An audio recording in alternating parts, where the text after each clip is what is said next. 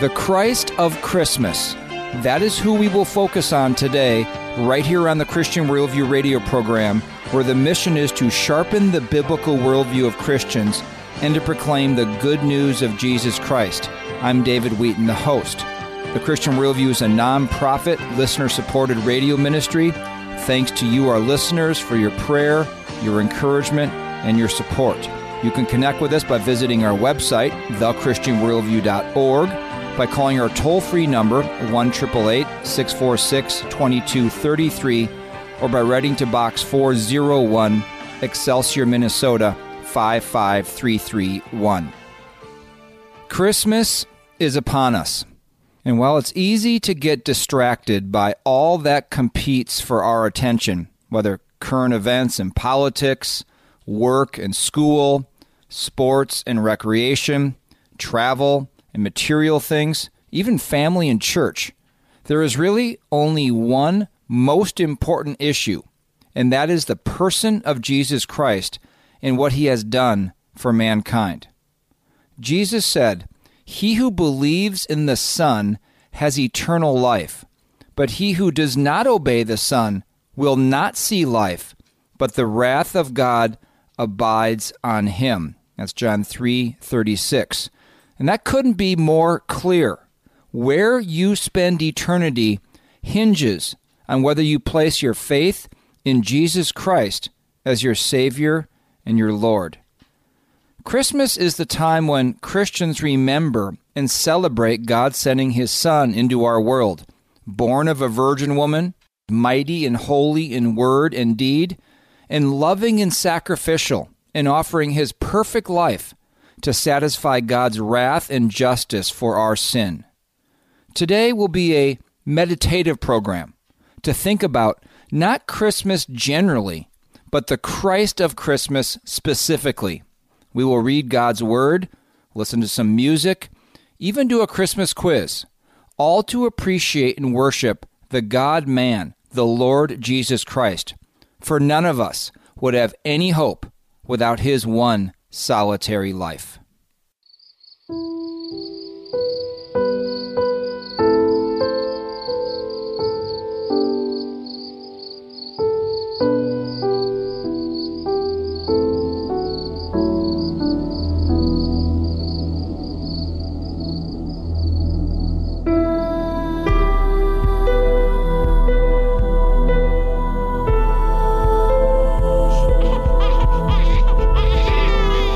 Was born in an obscure village, the child of a peasant woman. He grew up in another small village, where he worked in a carpenter shop until he was 30. Then, for three years, he was an itinerant preacher. He never wrote a book. He never held political office. He never had a family or owned a house. He didn't go to college.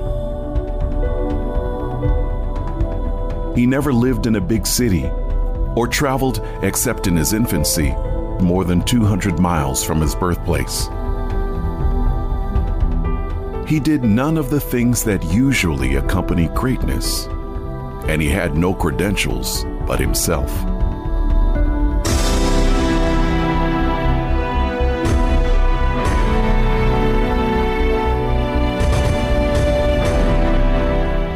While still a young man, the tide of popular opinion turned against him. His friends ran away. One of them denied him, another betrayed him. He was turned over to his enemies to endure the mockery of a trial. He was nailed to a cross between two thieves. And while he was dying, his executioners gambled for his garments, the only property he owned on earth.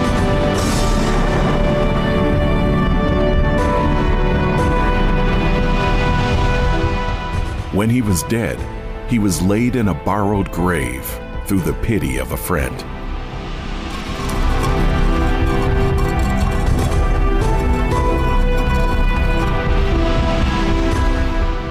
Twenty centuries have come and gone, and today he is the central figure in the history of the human race.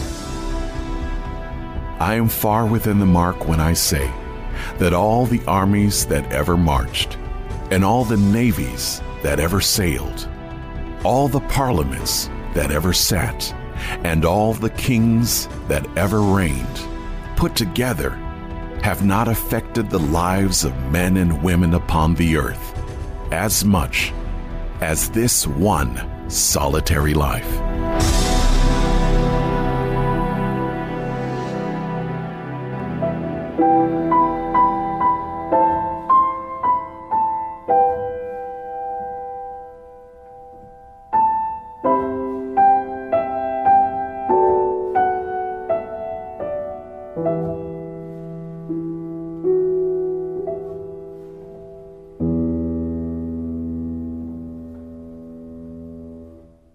That was One Solitary Life by the John 1010 Project. And just to quote the last portion of that 20 centuries have come and gone, and today Jesus is the central figure of the human race.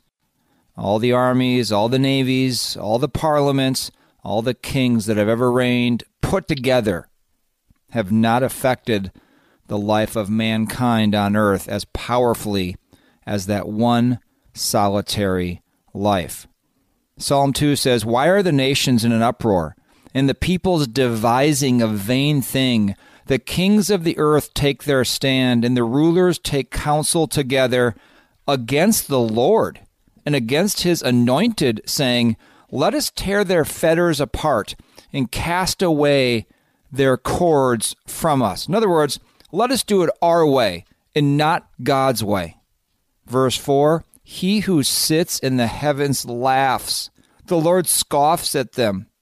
Then he will speak to them in his anger and terrify them in his fury, saying, But as for me, I have installed my king, that's Jesus, upon Zion, my holy mountain.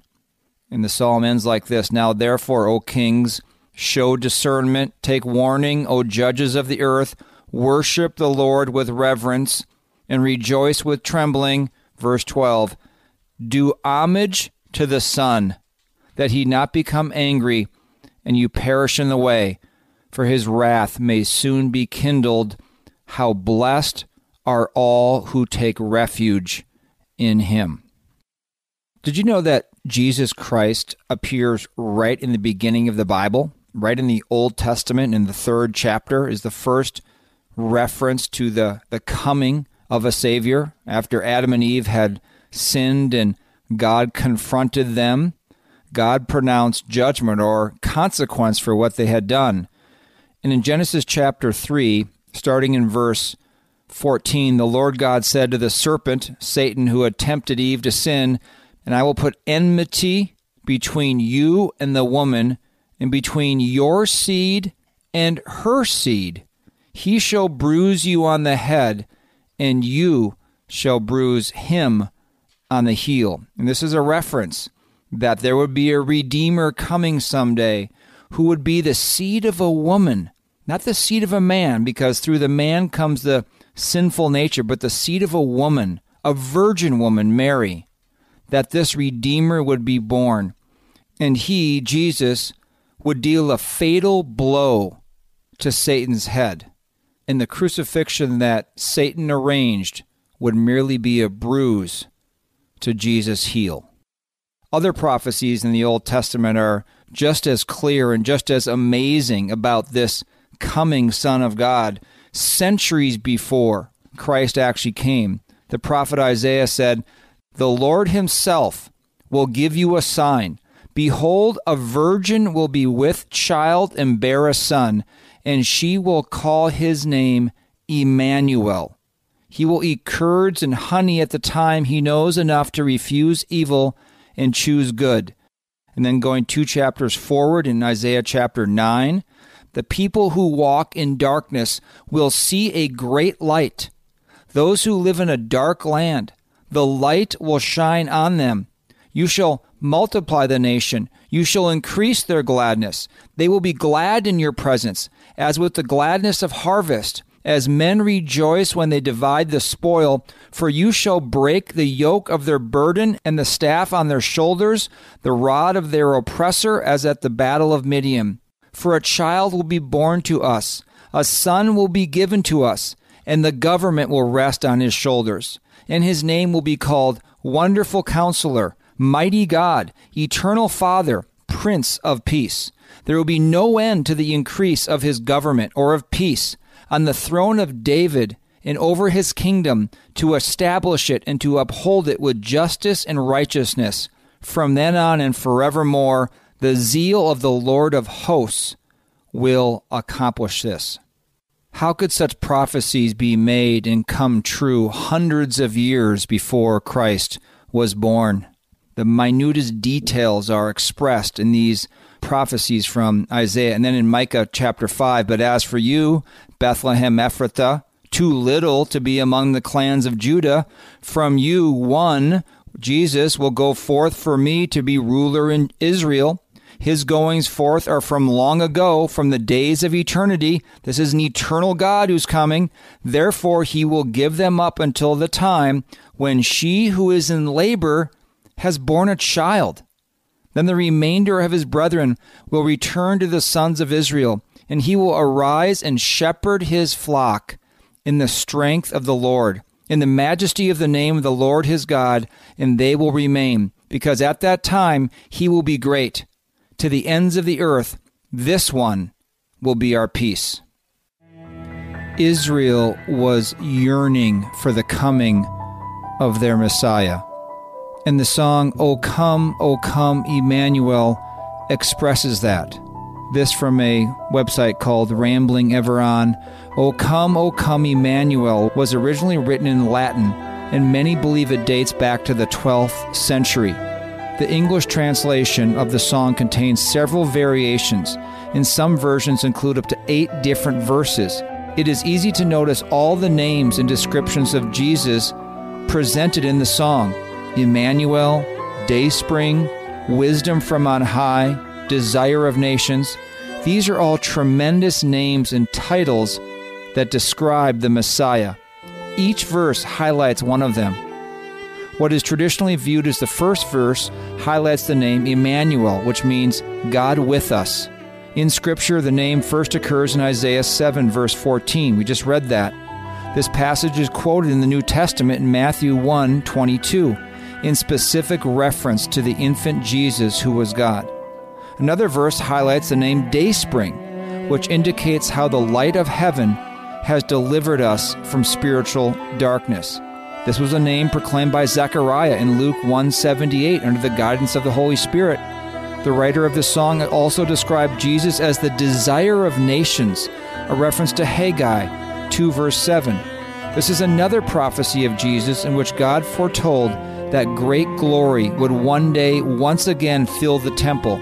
Because he has finally come in his glory, we are freed from living lives of isolation and discord. Just listen to these beautiful words. O come, O come, Emmanuel, and ransom captive Israel that mourns in lonely exile here until the Son of God appears. O come, thou dayspring, come and cheer our spirits by thine advent here. Dispense the gloomy clouds of night, and death's dark shadows put to flight. O come, our wisdom from on high, who ordered all things mightily, to us the path of knowledge show, and teach us in her ways to go. O come, desire of nations, bind in one the hearts of all mankind. O bid our sad divisions cease, and be yourself our King of peace. O come, O rod of Jesse's stem, from every foe deliver them that trust your mighty power to save, bring them in victory through the grave. O come, O key of David, come, and open wide our heavenly home. Make safe the way that leads on high, and close the path to misery. Rejoice, rejoice, Emmanuel. shall come to thee, O Israel. What a beautiful song about the coming of God with us, Emmanuel. We will take a short break, and when we return, we will focus more on the Christ of Christmas. I'm David Wheaton, and you are listening to the Christian Worldview radio program. We've largely lost the honor and the nobility and the glory of biblical manhood. And so many young men are not trained to be a leader, a protector, and a provider in a Christ like way. That then creates the actual end product of young men who don't know how to be a man. So we've largely lost the script for what being a biblical man is. That was Owen Strachan, author of the excellent book, The War on Men. This is a book for the entire family to read, understand, and then pursue what biblical manhood is. The War on Men is hardcover, 256 pages, in retails for $29.99. For a limited time, you can get a copy for a donation of any amount to the Christian Worldview. To order, go to thechristianworldview.org or call toll free 1 888 646 2233 or write to Box 401, Excelsior, Minnesota 55331. Scripture commands that children are to be brought up in the discipline and instruction of the Lord. Offering biblically sound resources for children is one of our top ministry priorities. At our store at thechristianworldview.org, you will find carefully selected children's Bibles and books, along with video and audio resources. Check out the Bible infographics for kids' books, Little Pilgrim's Progress, and the popular Adam Raccoon set. Theo is a 15 episode video series addressing key doctrines of the faith that is a must see for children and adults. Satan and the world are bent on capturing the heart and mind of your child. Instead, get sound resources that will train them up in the way they should go. Browse and order at thechristianworldview.org or give us a call for recommendations at 1 646 2233. That's 1 646 2233 or thechristianworldview.org.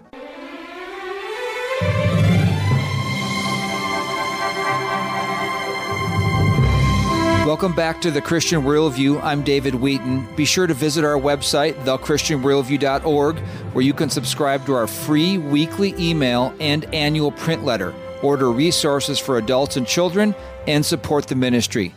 We are focusing today on the Christ of Christmas. So, how well do you know the story of Christ's birth? Here are a few questions that I found online. There's several places you can go to get quiz questions on Christmas. These particular questions are from a website called What Christians Want to Know. And the first one is How many centuries before the birth of Jesus did the prophet Isaiah foretell that the Son of God will be born to a virgin? If your answer is seven centuries, you would be correct. Next question. The Bible says that Jesus was born in December. True or false? Well, I think most of us know that's false. The Bible does not state the exact date of Jesus' birth. Next question Christmas wasn't celebrated for over 300 years after Jesus died. True or false? Well, that's actually true. The first Christmas was celebrated on December 25th in 336 AD. Okay, another quiz question. Who told Mary and Joseph to go to Bethlehem? Hmm. Well, it was actually someone who didn't tell them directly in person, but it was Caesar Augustus. He ordered the people to go back to the city of their forefathers. And Joseph's family was from Bethlehem. That's in Luke chapter 2. Next one. Which Old Testament prophet had the most to say about the birth of Christ? Well, that would be Isaiah. He had much to say about the birth of the Savior. If you've ever heard the oratorio by George Handel called The Messiah, you have heard many direct quotes from the book of Isaiah concerning the birth of Christ. Okay, so here's a little more difficult one. In the accounts announcing the birth of Christ, both in Matthew 1, in Luke chapters 1 and 2, how many times did an angel or angels appear in the accounts announcing the birth of Christ. If your answer was three, you'd be correct. There were three angelic announcements for the birth of Christ and one for the birth of John the Baptist. For Christ, an angel appeared before Mary and Joseph individually, and a multitude of angels spoke to the shepherds. Okay, here's another one. The shepherds and the wise men went to see Jesus. Which group followed a star, and which group went to find the baby because an angel told them where to look? Well, the answer is the shepherds followed the instructions of the angels, that you can find that in Luke chapter 2, while the wise men followed the star to find the place where Jesus was. And when the shepherds went looking for Jesus, what was the sign they were to look for?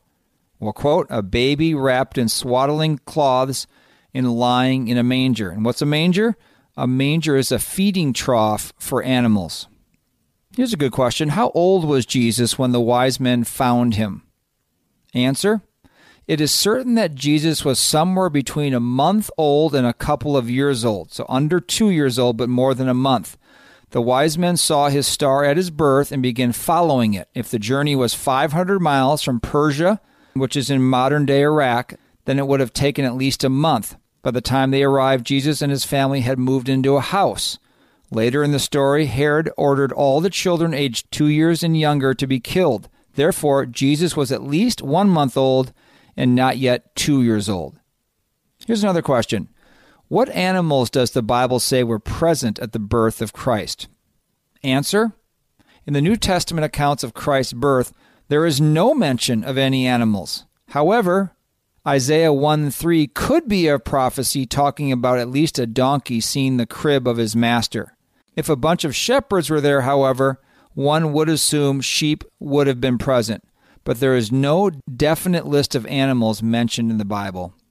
Here's for extra credit what is the name of the person who was told he would not die until he saw the Savior? And that would be Simeon when they brought him to Jerusalem in Luke chapter 2. Final quiz question is this Two of the four Gospels do not mention the birth of Christ. Which two don't mention the birth of Christ? That would be the Gospel of Mark and the Gospel of John, that do not tell the account of the birth of Christ. You have to go into Matthew or Luke to read about it.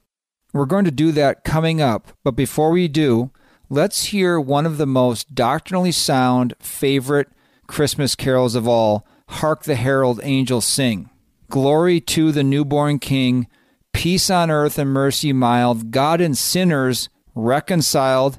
Joyful, all ye nations rise, join the triumph of the skies, with angelic host proclaim, Christ is born in Bethlehem. Christ by highest heaven adored, Christ the everlasting Lord. Late in time, behold him come offspring of a virgin's womb, veiled in flesh, the Godhead see, hail the incarnate deity, pleased as man with man to dwell, Jesus our Emmanuel.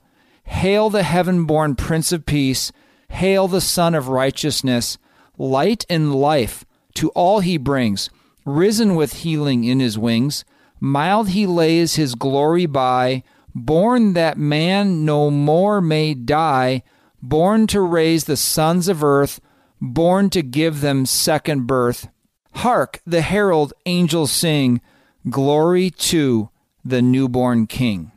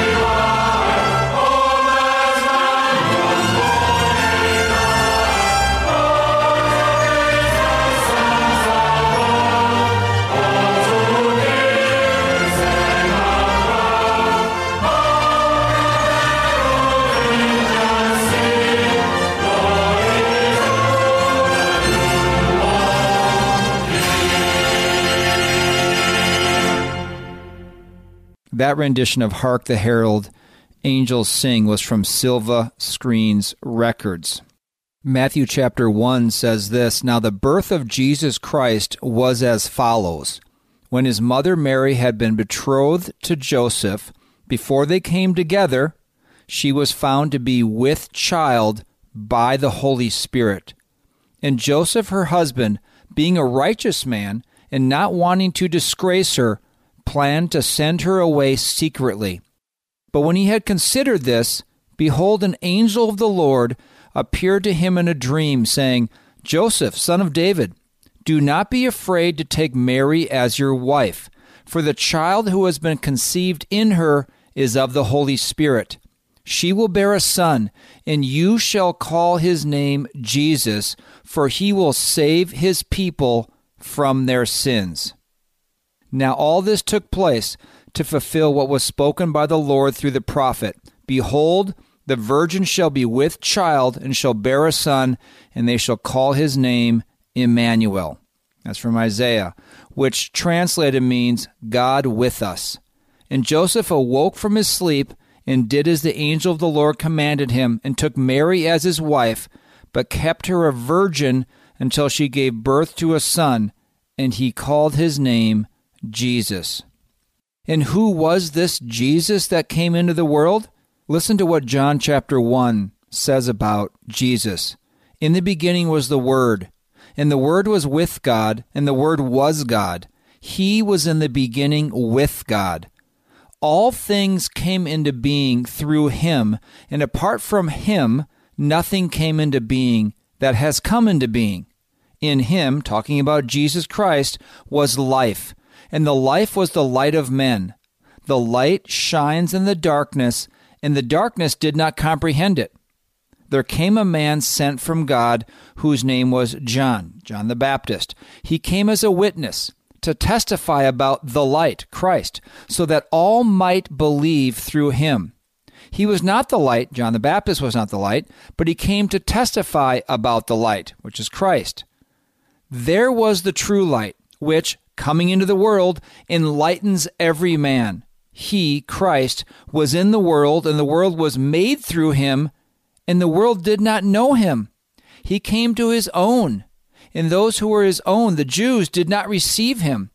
But as many as received him, to them he gave the right to become children of God, even to those who believe in his name, who were born not of blood, nor of the will of the flesh, nor of the will of man, but of God verse 14, John chapter 1 And the Word became flesh and dwelt among us, and we saw his glory, glory as of the only begotten from the Father, full of grace and truth.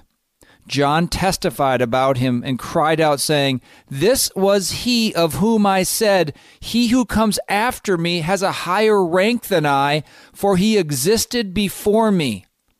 For of his, Christ's fullness, we have all received, and grace upon grace.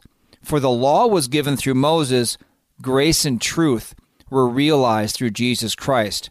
No one has seen God at any time. The only begotten Son, Christ, who is in the bosom of the Father, he has explained him.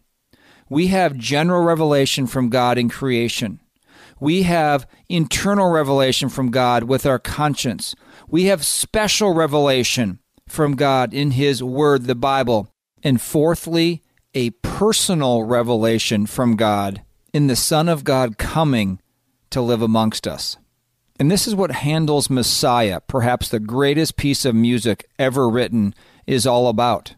This from Haven Today. The lyrics were not written by Handel himself, but are simply scripture text arranged by Handel's friend, Charles Jennens.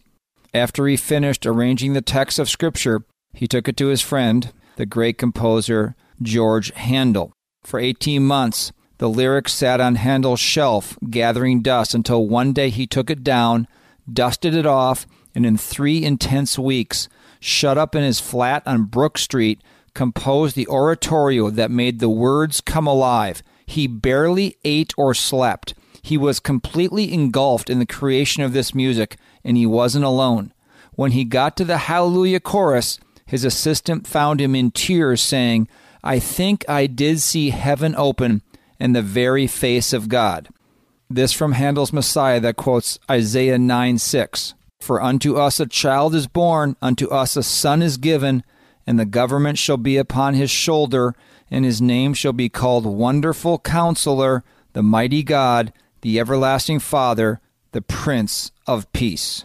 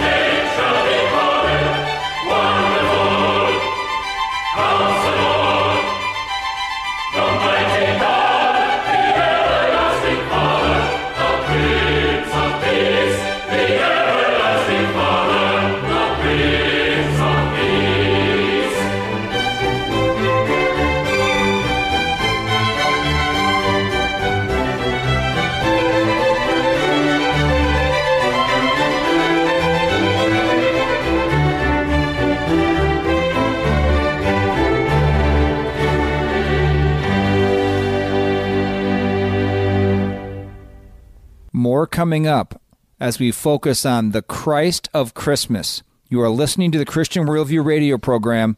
I'm David Wheaton. What is the Christian Worldview radio program really about?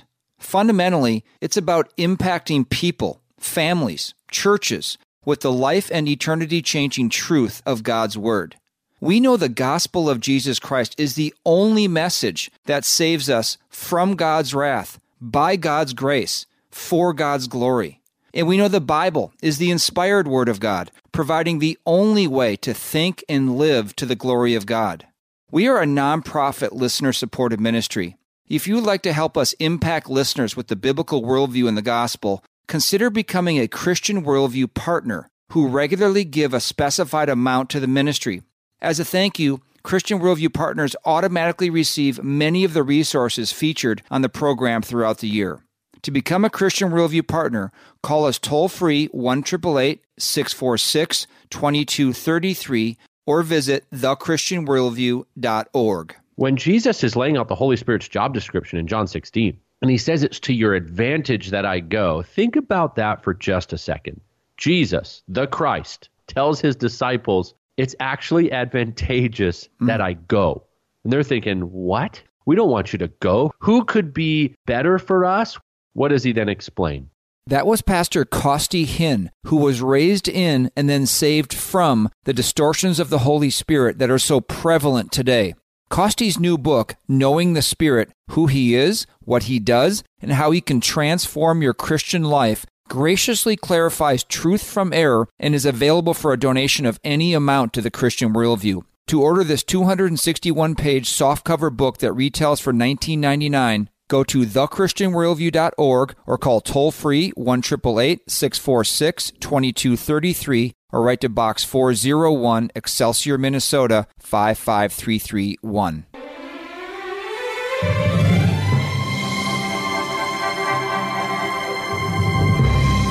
Thanks for joining us today on the Christian Worldview. I'm David Wheaton, the host. Just a reminder that today's program and past programs are archived at our website, thechristianworldview.org. Transcripts and short takes are also available.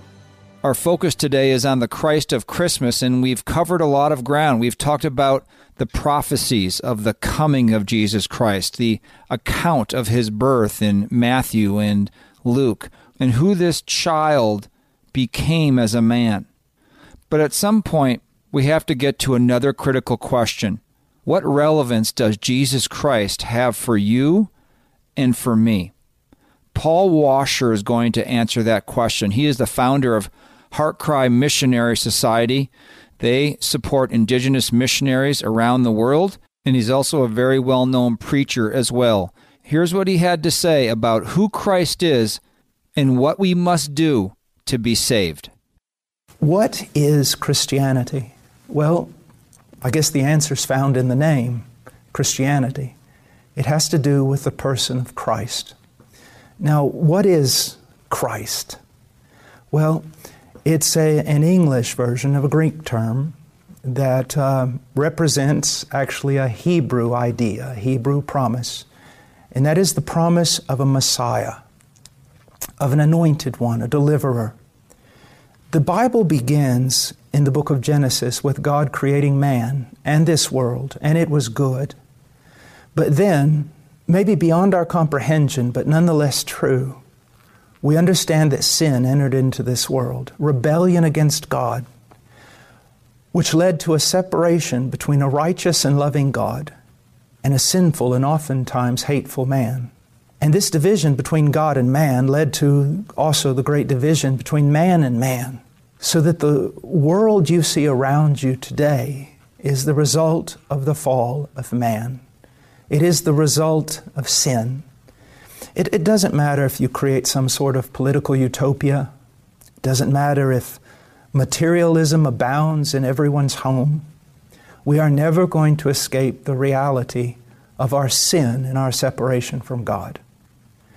Now, the great question of Christianity, the great question of the Scriptures, the Bible, is this If God is holy and can have nothing to do with sin, if God is righteous and must always come against sin, then how could we ever be reconciled to God? The Bible teaches in Romans 3:23, "For all have sinned and fall short of the glory of God." Now you can argue with my terminology, but you can't argue with the truth of it. We see evil in this world. If you don't believe what I'm saying, simply turn on the news or read your newspaper or study something of human history, and you will see that it is a history of humans doing horrible things to humans, of sin abounding, of ruin, of nations being lifted up and nations being destroyed, of peoples being oppressed, of violence occurring for no apparent reason. It's the result of sin. How can sinful man be reconciled to a just God whose justice demands that they be punished? The answer is found in the person of Jesus Christ.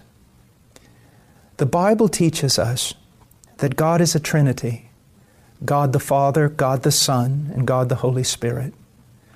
And that to bring about the salvation of man, God would do something miraculous, outstanding, unspeakable, incomprehensible. He would show us His love, and He would do so by doing this. In His righteousness, He condemns our evil, but in His love, God becomes a man. In the person of Jesus of Nazareth, a historical person, God intervening into human history. And this Jesus of Nazareth lived the perfect life that you and I could never live, could never live, have never lived. And then he goes to a cross. Now, most of you know about the Roman cross. You've probably seen movies about it, about how Jesus was nailed there and a crown of thorns was placed on his head, and all of this was done for our sin. But what's impossible to show, even in the best of movies, is that it took more than the physical death of Christ to pay for our sins.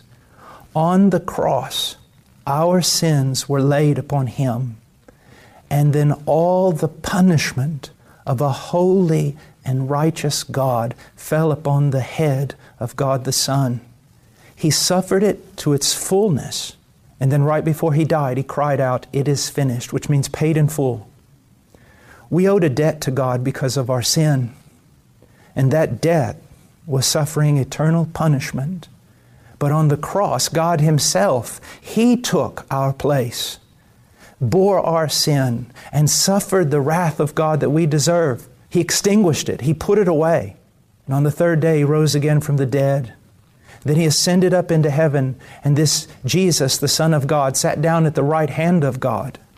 And now the Bible teaches that Jesus is the way, the truth, and the life, that no man comes to the Father except through Him, that there is one God and one mediator between God and man, the man Christ Jesus.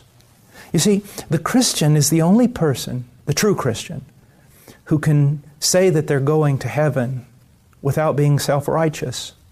Why? In other religions, how do you get to heaven? You get to heaven by being good, by earning it in Christianity, you're not reconciled to God through your own virtue or merit, but you're reconciled to God through the virtue and merit of His Son. If I died right now, I have great assurance of being reconciled, being, being accepted to God. Why? Because 2,000 years ago, the Son of God died in the place of this sinner and paid my debt. I do not trust in myself, my good works, my church, my religious duties, it is Christ alone. And you say, well, you don't understand. I've sinned so much. We've all sinned so much. But His death is more powerful than any sin we could have committed. His death is sufficient to pay for all your sins. You say, well, what must I do, you know, to be, to be saved? The Bible says you don't have to do some heroic feat like climbing up to heaven or descending down into hell, but believe, trust in Jesus Christ. Abandon all hope in your good works, abandon all hope in your, your religiosity, and trust in the person and work of Christ on your behalf. For God so loved the world that He gave His only Son that whoever believes in him will not perish, but have everlasting life. That's the promise of God to the greatest of sinners. And that really is the message of Christmas that God sent his son as a child, as a baby, that would grow up and live a perfect life and then offer himself on the cross because he loves you so much that he is willing to pay the penalty that you deserve for your sin. If you have never done as Paul Washer just said there, repented of your sin, turned from it, had a change of mind about it, confessed it to God, agreed with him that your sin is offensive and alienates you from God, and not only repented of your sin, but then placed your faith in the person of Christ, that He's the Son of God, and the work of Christ, what He did for you on the cross, that that actually paid and satisfied God's justice and wrath over your sin, and that you put your faith in Jesus Christ to cover your sin, to atone for your sin, and that you believe God that He will not only forgive you, but He will credit you with Christ's perfect righteousness. Romans 10 says, If you confess with your mouth Jesus is Lord and believe in your heart that God raised him from the dead, you will be saved. There is no more important issue in this life than being reconciled or made right with God. Make this Christmas the Christmas you are born again. As Jesus said, you must be born again. One final song, a Christmas favorite, O Holy Night, sung by Phil Webb.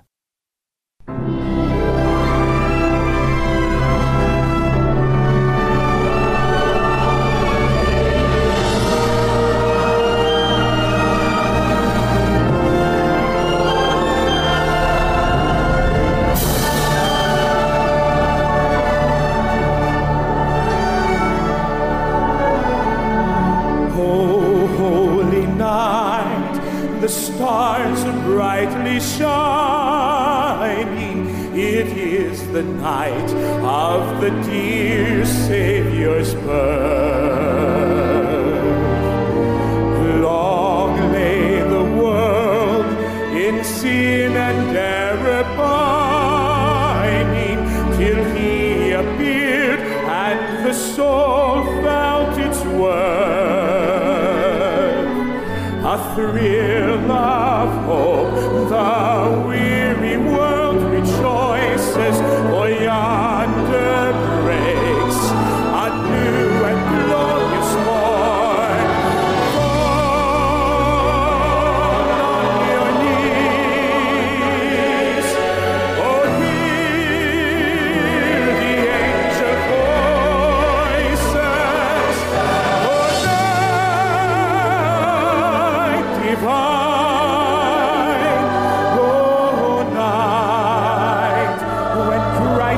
born.